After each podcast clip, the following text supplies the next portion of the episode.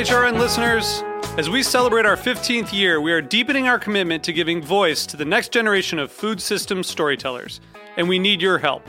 Our internship and fellowship programs help activate new possibilities for underrepresented and underestimated young people through experiential journalism, audio engineering, and production training. Through these unique programs, HRN helps food equity stewards build essential workforce readiness skills that expand their potential and foster economic mobility. Please consider supporting these critical programs. And with a minimum donation, you can be entered to win a dinner for two at an amazing restaurant in one of eight cities and tickets to a concert at a great venue in one of those cities. We have incredible partners across the country who have donated, as they also share our passion for helping to educate the next generation of food systems storytellers. Check out heritageradionetwork.org slash 15 to donate and enter to win today. That's heritageradionetwork.org slash 15 to donate and enter to win today. And make sure you donate before March 31st. Thank you. OpenTable is a proud sponsor of Heritage Radio Network. For more information, visit their blog, Open for Business, at openforbusiness.opentable.com. Hi, this is Celia Kutcher, host of Animal Instinct, and you are listening to Heritage Radio Network, broadcasting live from Bushwick, Brooklyn. If you like this program, visit heritageradionetwork.org for thousands more. Leather breeches, creasy greens, soup beans and cornbread, and stack cakes. Foods of Appalachia, or Appalachia to those who know, today on A Taste of the Past.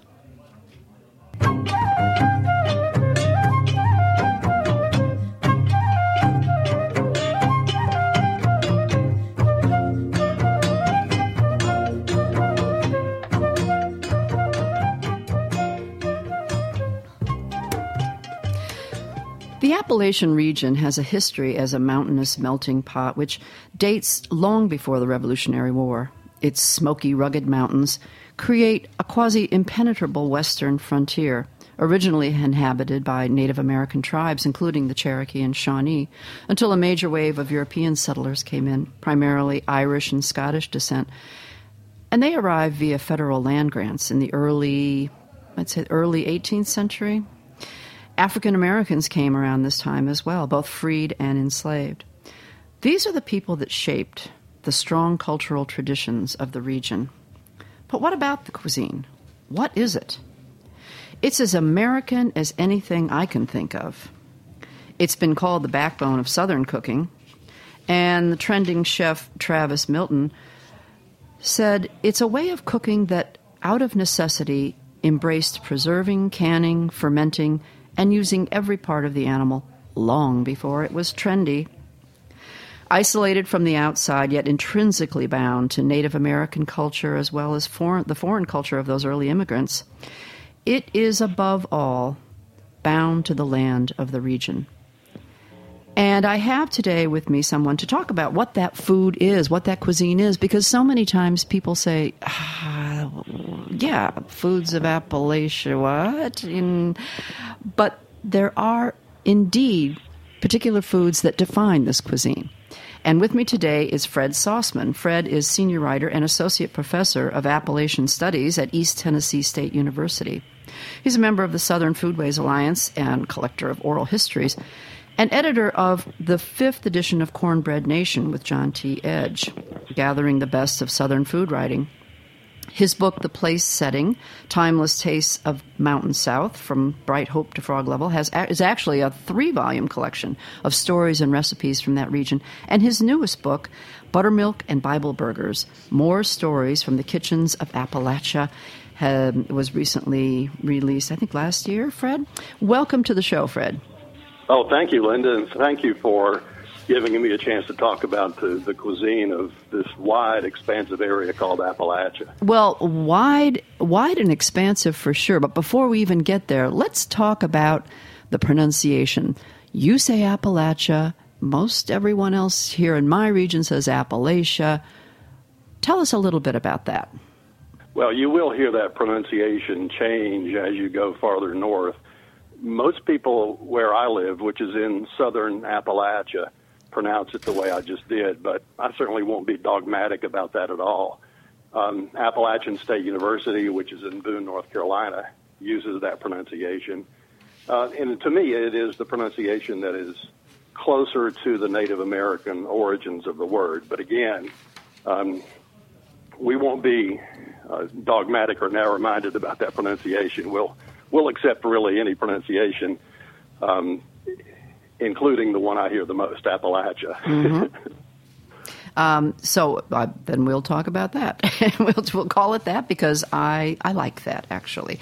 Um, yes. And uh, it was a, a, Native American word, Apalachee, uh, which referred to a Native American tribe that actually existed far south of what is currently defined as Appalachia. There's some debate about how that name got applied to the region. I've read theories that Hernando de Soto and his explorations into the lower south in the the 1500s created that appellation, Appalachian appellation. Um, but I'm not so sure that's true. I can't find anything to confirm that. As best I can determine, the name was adopted by a French explorer cartographer and applied to the region. Hmm. But as a name for the region, it really didn't come into vogue or into common usage until really late in the 19th century, around 1900, actually. Hmm, interesting. Well, and it's it is such you said this vast region. I mean, for those who who um, remember their their grade school geography, I mean, it's a region that stretches from southern New York all the way to Alabama and Mississippi. But the food really, it seems, um, the, the cuisine is focused in the central region. Is that correct? Well, I mean the history, the, the history of the roots that I've studied the most in southern and central Appalachia. But you're exactly right in describing the geographic boundaries of the region. The lower part of New York State, down through most of Pennsylvania, southeastern Ohio, all of West Virginia. West Virginia is the only state that is entirely within the defined boundaries of Appalachia. Of course, you have eastern Kentucky, southwest Virginia, western North Carolina, East Tennessee. Almost half of Tennessee is in Appalachia. Mm. Upstate South Carolina, northern Georgia, and just about half of the state of Alabama. So that makes it difficult to come up with generalizations about the food. We did an encyclopedia of Appalachia here at ETSU several years ago, and it is about five inches thick. So it's a complex region. Uh, the food changes, but some of the common dishes that you'll find revolve around corn, beans, and squash. And of course, those are um, inherited dishes from the Native Americans.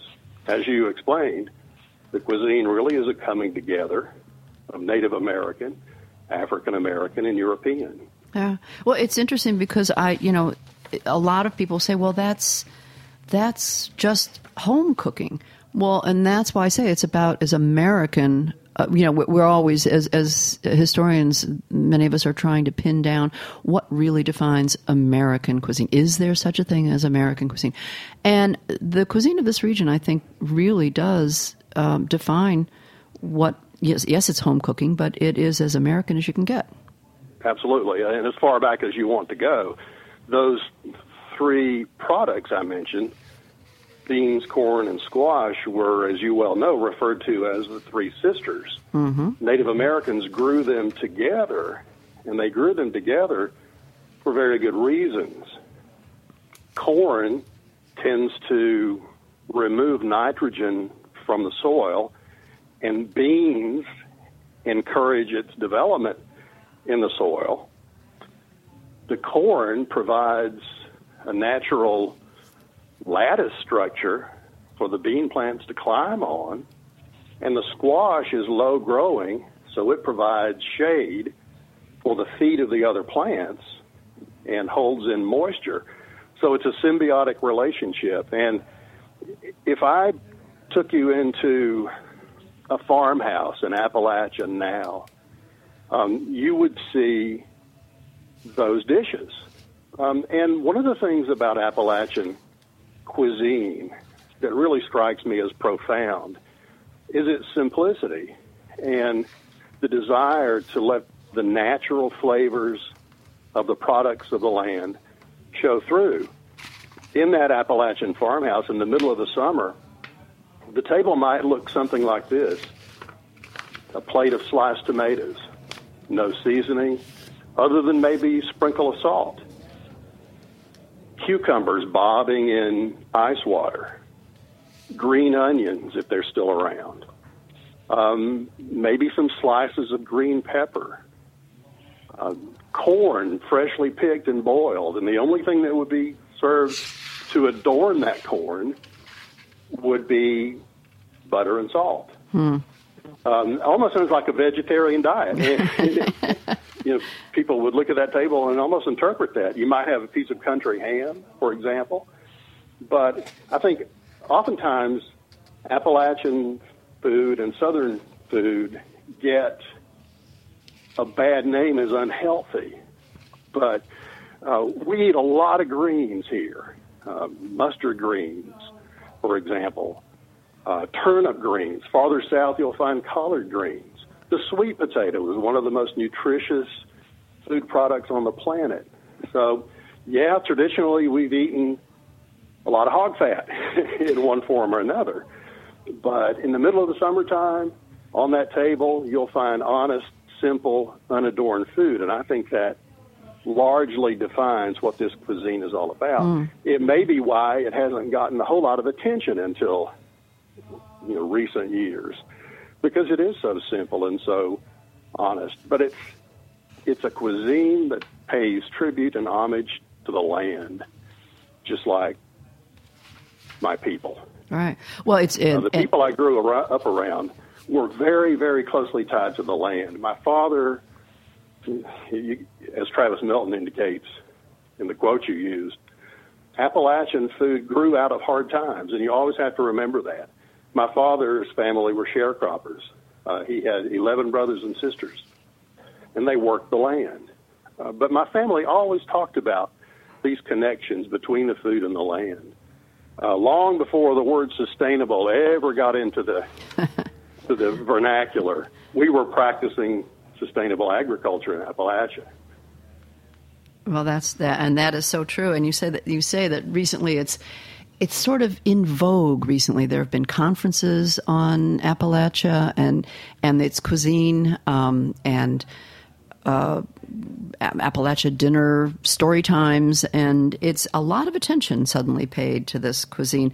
Um, it, uh, why do you think that is? Going back to because people sort of want to go back to their roots, or they realize the the you say simplicity, but the you know the pureness, the the unadulterated um, food. We're always talking about knowing your food, where it comes from, and and uh, not you know not adulterating it. What right. what do you attribute this this newfound interest in Appalachia? Well, I think Appalachian cooking and Appalachian farming align so perfectly with the values of these so-called new movements that have really been around for a long time. Mm-hmm. Um, uh, and when I look around this region, you know, I am incredibly encouraged by, well, it's true all over the country, the flourishing farmers markets here. Virginia now is in the top 10 in farmers markets in the country. I'm also encouraged by the fact that farming is now cool. Uh, when I was in high school and going into college, uh, if you said you were going to be a farmer, that was looked down upon. Mm-hmm. Now I think we've come full circle to where farming is valued, farming is respected.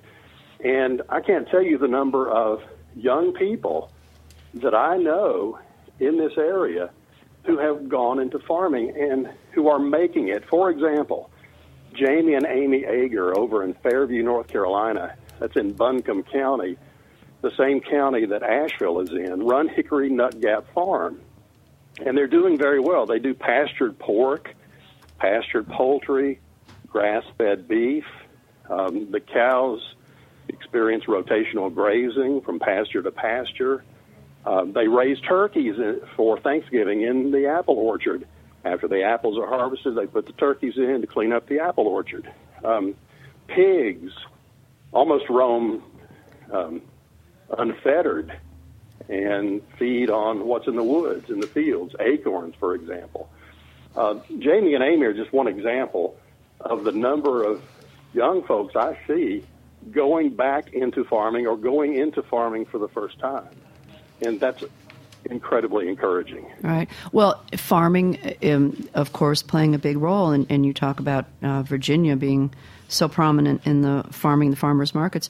But then comes, I mean, that's great, and so much of the region has long, a long growing season. But right.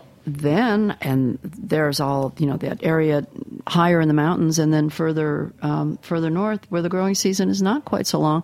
But they do what they have. What happens then in the winter months that is once again in vogue? The canning, preserving, pickling. Yeah, I, I think Appalachian people, of course, I'm very biased having grown up here, having been educated here, and having worked here all my life. But I think Appalachian people are among the best in the world at figuring out how to prolong the goodness of the garden. And I'll give you one example. A relish we call chow chow.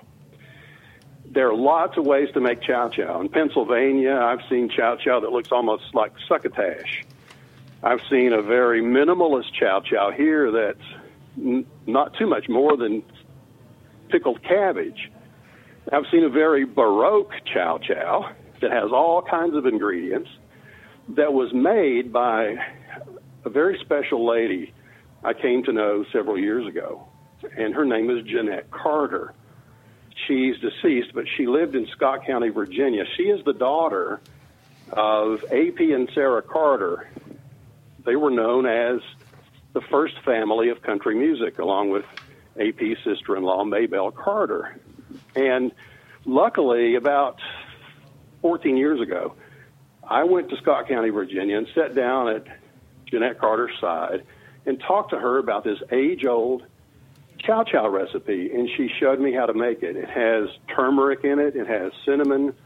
Uh, the point of chow chow is to use the end of the garden products that are not looking as pretty as they did in midsummer and to prolong those products tomatoes, peppers, cabbage, all that goes into chow chow. And in Jeanette's case, a whole lot of brown sugar. When the Carter family was getting very popular, um, in part because Johnny Cash married into the family, he married Maybelle's daughter, June.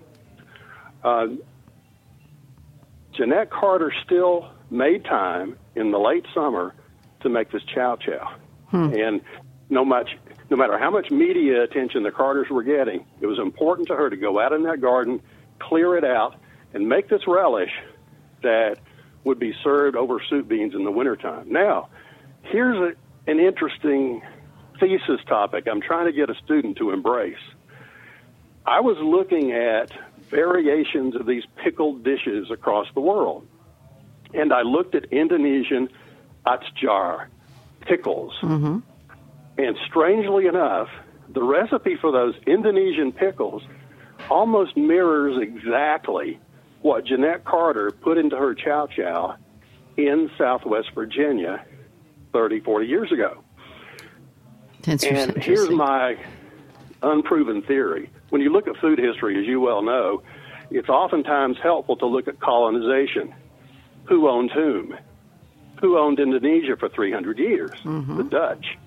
I think this relish came out of Indonesia in the hands of the Dutch, got into Central and Western Europe, and in the hands of the Dutch and Germans gets into Pennsylvania and eventually down into these mountains.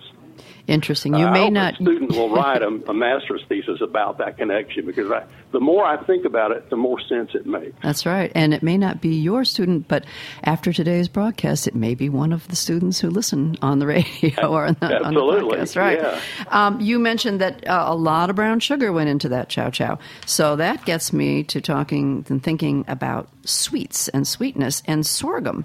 Sorghum is indigenous to this. That's it's a product that is so used in this region. Tell me a little bit about. And you just did a documentary not long ago on on sorghum as well, right? That's right, Linda. We did a film called "Sunlight Makes It Sweeter" about the making of sorghum syrup, and the making of sorghum syrup tells you so much about the Appalachian people. Appalachian people are hardworking folks. Lazy people don't make sorghum. Sorghum is very labor intensive. And to give a bit of the history, a lot of people confuse it with molasses. It's a different product entirely from molasses. Uh, sorghum syrup comes from sorghum cane, which is a grass. And like a lot of our foods in Appalachia and the South, that grass had its origin in Africa. And eventually it moves into Western Europe and then into America fairly late in our history, along about 1850. Um, people began cultivating sorghum cane here. Sorghum cane has a fairly short growing season. Uh, in this area, the seed will be planted in late May, and that grass will grow to the point where in September, October, it can be cut.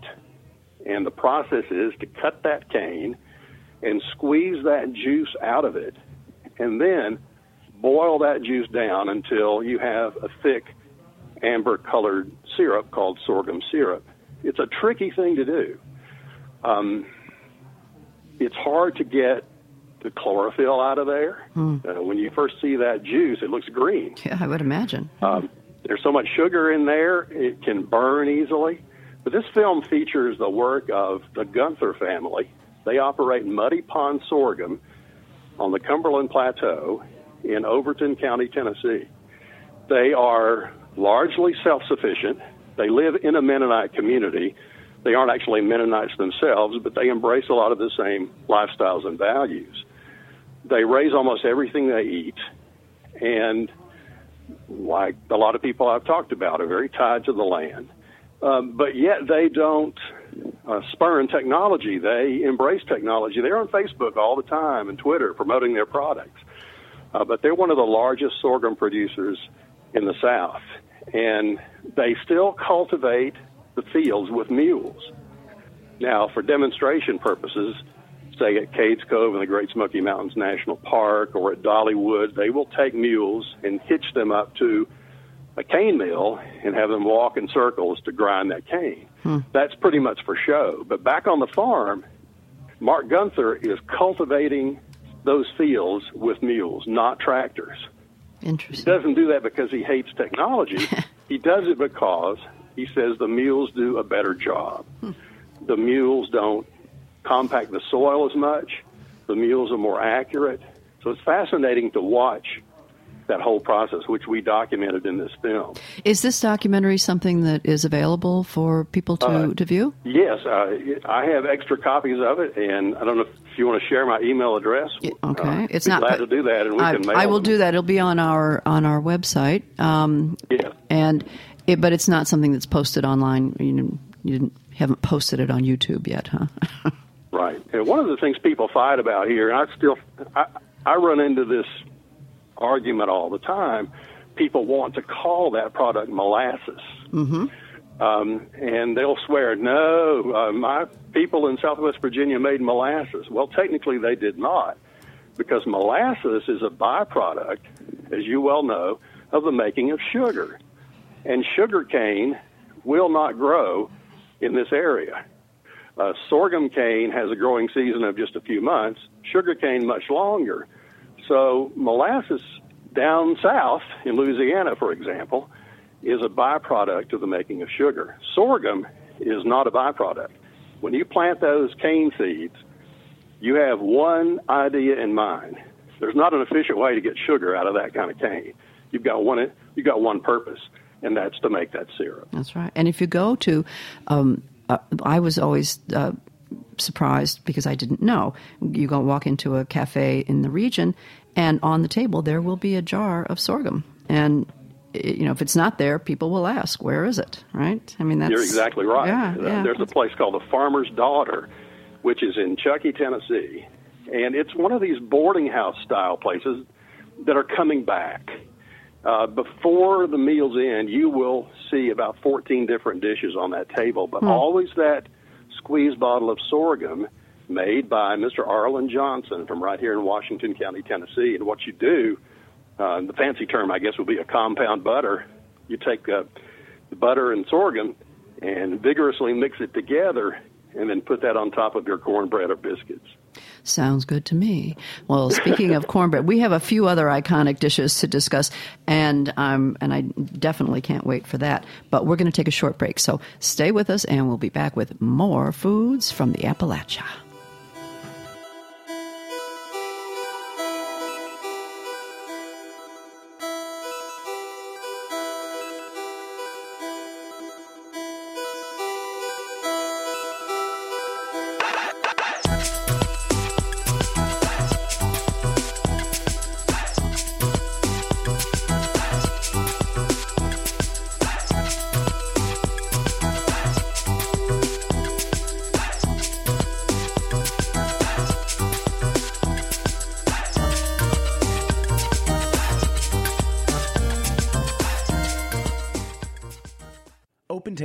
Proud sponsor of Heritage Radio Network. OpenTable is home to the world's largest dining network, seating over 17 million diners every month. Their technology solutions help restaurants run and grow their businesses. That means providing memorable hospitality to every guest, streamlining front of house operations, and optimizing seating to seat more diners and drive more business. Chefs, restaurateurs, and other industry professionals can find more tips and best practices for running a successful restaurant on their blog, Open for Business at openforbusiness.opentable.com. The one and only Dave Arnold brings the noise to Heritage Radio Network every Tuesday on cooking issues. Coming to you live on the Heritage Radio Network from Roberta's Pizzeria in Bushwick, and Brooklyn.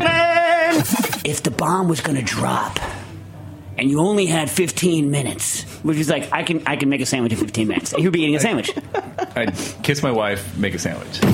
If you believe that it's all about to be over, why eat healthy? I'm not a freaking Neanderthal. I like a tempered ice cream sandwich. But it's the only way to get around it if you're a party master because you, you're going to wind up like your kitchen's going to fill with dishes. And is Some there people have commercial dishwashers in their house. who I've seen them. who I've seen them. Who? really rich people. For more mile a minute knowledge from Dave and the crew, listen to Cooking Issues, available on Heritage Radio Network, iTunes, and Stitcher. Hi, we're back on A Taste of the Past, and I'm talking with Fred Sauceman. And Fred is talking, he teaches um, Appalachian Studies at Eastern Tennessee Uni- State University. We're talking about the foods of Appalachia. And Fred, um, the you have um, quite a list that you supplied me, and then plus some more research I did that I can't wait to get into. And particularly in this season, I was just at the farmers market yesterday. These stalls are filled with ramps, which have become so popular and so chic and in vogue, and yet people from Appalachia, a lot of people considered it poor dirt food. Tell me a little bit about ramps. Yeah, that's an example, including things like red eye gravy, of what we might call poor folks food that is now elevated to chic status. uh, and they're available now here too. Ramps are wild mountain leeks. And traditionally in Appalachia, they've had a bit of a bad reputation because of their pungency. They leave uh, your breath sort of smelling for a few days. Um, and children were actually sent home from school because they had ramp breath. That was kind of a mark of shame, except uh, among the Cherokees. Um, and the Cherokees valued that smell. That, that was eating a vegetable or a plant that was good for you uh, in the morning, uh, something healthy. So showing up at a Cherokee school with ram breath was not a sign of inferior status at all. It's a sign that you had something healthy for breakfast that morning. But the traditional belief in the mountains was that during a period of relative inactivity in the wintertime, after that period, your blood needed thinning out. Uh, that your blood had tended to pool in your body, and you needed something pungent and strong to thin that blood. And the ramp, as one of the first green things to appear on the forest floor, uh, served that function because of its strength. Um, there are ramp festivals all up and down Appalachia. Um, we cook at ramps with eggs, with potatoes. We've put them in salads. Just in the last, talking about the, the trendy nature of ramps, just in the last two weeks, I've seen tweets by Lidia Bastianich and Mario Batali, both using ramps in their cooking. So chefs like them um, have come to the point where they understand the value of this ancient Appalachian food. That's right. And those ramp festivals have managed to find their ways into the chic Northeast as well. That's right. and other places, I'm sure. Now, morel mushrooms, you that that's a, a wonderful. Um, I mean, we we think of that again as this, you know, uh, the French woods delicacies, but that's something that is is popular there. Tell me about morels. Well, their season is pretty much right now in this area. I'm not a mushroom expert, but I have no discomfort in foraging morel mushrooms because they're so easily identifiable. Right. With that honeycomb structure. Um, around here, people fry them. Uh, you can saute them with butter, of course, and nothing else, but the traditional way of making a dish called dry land fish in southwest Virginia is to do an egg wash and then dip those mushrooms into buttermilk and then roll them in cornmeal and fry them. Some people say the act of frying in cornmeal reminds people of how fish is fried, and that's the origin mm. of the name dryland fish. Well, and they certainly are meaty enough that it seems like a you know a dense protein once it's once it's very cooked. meaty. Yes. Yeah, yeah. Uh, that brings me to killed lettuce. What's killed yeah, lettuce? killed lettuce. that's another thing, very seasonal right now. Um, lettuce, oftentimes combined with green onions. Uh, could be branch lettuce too, um, that grows along the side of a stream in the mountains. Uh, that is picked and then killed, so to speak, with what we would call a hot bacon vinaigrette. Uh, bacon grease and vinegar to the point where those vegetables wilt.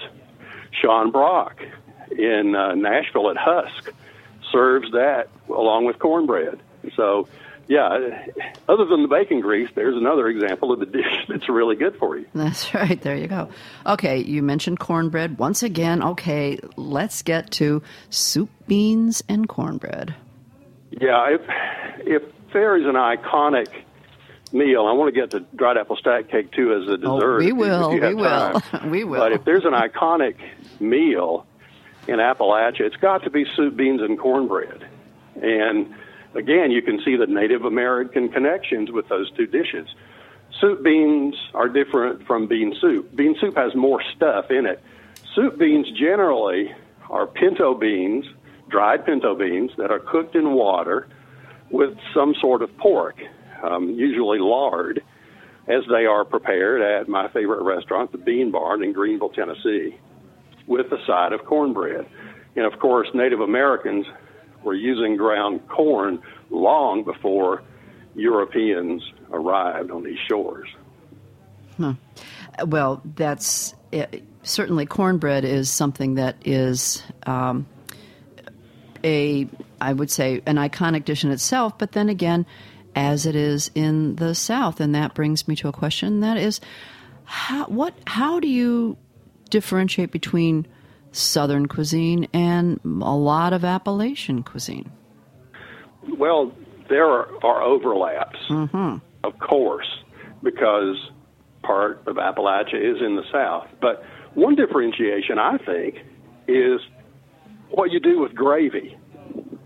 Um, I'm kind of an anomaly because I like my gravy on rice, but generally around here, people put their gravy on mashed potatoes or biscuits. Farther south you get, um, you see gravy on rice. Even you know, in upstate South Carolina, which is part of Appalachia, in Spartanburg, you begin to see the tip of the rice and gravy belt. So that's one way of defining um, the difference. Another way is the type of greens that you would use. In Appalachia, generally, it's mustard and turnip. Go farther south, and you get collards. Well, you and mentioned that in the beginning that really it's a lot of it depended on the ingredients that what was growing in that particular region. But they, Right. But still, it was all still that the simple preparation and the um, like the good home cooking. Yeah, and, and collards tolerate heat better than those other greens, so it makes sense. Right. uh, something we didn't touch on, and that was whiskey making, moonshine. Well, that was that was certainly a means of of income for a lot of people in the area. Yeah, a means of income and a means to uh, a means for entertainment. Yeah, uh, definitely. moonshine industry now is booming in this area. You find moonshine distilleries all over. Um, you go down to um, the Sevier County area. Moonshine is everywhere. I've not written a whole lot about moonshine, but it just the point of moonshine to me is to illustrate the versatility of the corn plant. Um, we get a drink from it. We used to make bedding out of corn. We made dolls to play with out of corn. In addition to all the myriad uses like grits and cornmeal and just eating it off the cob. So moonshine is another illustration to me of how central and how vital the corn plant is to the culture of this area. All right. One one thing that's happening to moonshine, though, we're getting away from the clear corn uh, whiskey look and getting these designer flavors. I know of a place over in North Carolina that makes kiwi moonshine. uh, there is apple pie moonshine. There is cherry moonshine. So, um, I guess just another example of the emerging nature of foodways and drinkways in Appalachia. Well, some people attribute it to the Scots who came over, and you know, Oh, absolutely. Scottish known being famed for their whiskeys. I mean, that's Right. Do we have a uh, time to talk about dried apple stack cake? Well, we certainly do. Now, I'm not going to. I'm not going to leave the show without that, and I, I'm going to leave that as a dessert, as you rightly said. Um, and po- I, poke, I would wanted to talk about poke. Some things that are not very familiar to a lot of people, a lot of our listeners, and that would be um, two things I mentioned before: stack cakes, because we're going to go into that in depth. Uh, poke and vinegar pie. uh, poke as a type of greens, um, and vinegar pie is really an old recipe that goes back to the 19th century. Also, buttermilk pie, pies with acidic things in them are very popular in the popular in the South and Appalachia. Vinegar pie doesn't sound terribly appetizing, nor perhaps does buttermilk pie, but that little bit of acidity in a sugary pie provides wonderful balance. Right. sometimes lemon is used, but uh, lemons at times in our history were scarce. So instead of using a lemon in a pie, you use vinegar. All right, that works. Okay, are you ready? Now we're going to Yeah. talk about the dried apple stack cake. Right. Uh, this may be the iconic dessert in Appalachia, the dried apple stack cake. My friend Joe Dabney down in uh, South Carolina calls it the most mountain of desserts. and here's another example of something that is relatively unadorned. My wife makes her grandmother's dried apple stack cake recipe, and it's over 100 years old, probably 120 years old. And there is no spicing in it whatsoever, not even vanilla extract. The only adornments on that cake are fork pricks and a scattering of sugar on top. Well, those spices would not have been available, you know, way back when. Right, that's exactly right. Um, and it doesn't need the spices for its flavor, in my opinion. Um, people have tried to change this recipe, a couple of magazines, uh, uh, one cookbook author. They've taken the recipe and attempted to add spices to it, and in some cases left my wife's name on there, which she got really upset about Huh. because there's no spicing in it whatsoever. Um, but Nathalie Dupree, in her book Mastering the Art of American or Mastering the Art of Southern Cooking, used the recipe as it originally was written. It's a seven-layer cake. There is sorghum, by the way, in the batter. Um, it's not a cake that's terribly sweet or terribly fatty. So as cakes go, it's pretty good for you. Seven layers. The only thing in the middle of those layers would be the dried apples that you have reconstituted. Those apples are cooked in water only, maybe a little sugar if the, the apples need it. And then that cake is assembled. This is a labor intensive cake. It's one reason you don't see it very often in restaurants. My wife makes it for the very last meeting of my class every fall, except for 2014 when she was getting a kidney transplant at Vanderbilt. Uh, but she made two cakes and invited that class back in 2015. So I'm very proud of her for keeping this old, old recipe going and staying true to it. That's that's amazing. It's and it's beautiful to look at too. I will post a picture of that for people um, on the site, and as soon as you get that to me, and I will do that. Um, and uh, and and sounds delicious. Now, why why only with the dried apples? Is it ever made with fresh apples? Uh, it, I suppose it was, but her re- recipe always calls for the dried apples, and those apples were dried, you know, on top of a roof, in the back of a car. Uh, the drying intensifies the flavor. Mm-hmm. Really, it, it preserves the apples for later use, of course, but it also intensifies the flavor. Um, you can cheat, I guess, and use apple sauce, but it is so much better with those reconstituted dried apples. So much better. Well, then it doesn't have to sit and sort of uh, like cure or Yeah, intensify that's, its flavor. That's part of the story too. Um, you hear about children in the mountains getting into trouble because they cut into this cake. We're so excited about it. They cut into this cake too quickly. It does have to cure. It does have to sit for about three days for the flavors to develop. Um, and there, there are some theories about the origin of this cake that I don't really embrace. One theory is the Harrod family in Kentucky invented this cake. I don't think that's true at all. I don't think we'll ever know who invented dried apple stack cake. If you cut through those seven layers and look at the, the texture and thickness and look at that apple filling, it's pretty clear to me that this is a relative of the German tortes. Again, following that migration pattern Mm-hmm. from Germany into Pennsylvania, then down through the mountains into southwest Virginia, western North Carolina, eastern Kentucky, east Tennessee, where that cake is found. Mm-hmm. Yeah, and they and the Germans ma- at holiday time make a a very um, for those who don't know the stack cake, the layers are very thin. They're not a, a real thick, almost like a. Exactly. Envision like a large pancake, you know, piled up, Right. many pancakes. And the Germans do make. You're right. They and I can't think of the name right away, but it's it is a multi-layered cake with uh, filling in between, and it's actually made on a wheel. But it's something that is again a labor-intensive uh, cake, but very delicious, and the, gets better the longer it sits. And I can see that this it's so interesting that all of these um, recipes as oh, I hate to say simple because there's nothing really simple about them, but the simplicity in, in the cooking that they have such deep historic roots and and they're so telling of the of the cultural traditions of the area. And there's so many more we could talk about, but people can do reading, and now that they're, if they're hungry now and curious, they can read about them. And certainly from your um, your most recent book, Buttermilk and Bible Burgers More Stories from the Kitchens of Appalachia. Fred Sauceman, it has been a pleasure, and I know we could talk for a long time about so many more dishes, but it's lunchtime for me, and I'm getting really hungry. So I'm going to have Thank to you, cut Linda. it off here. All right. And thank you so much for listening to A It's Taste been of a the joy. Past. Thank you. A Taste of the Past. And I'm your host, Linda Pelaccio.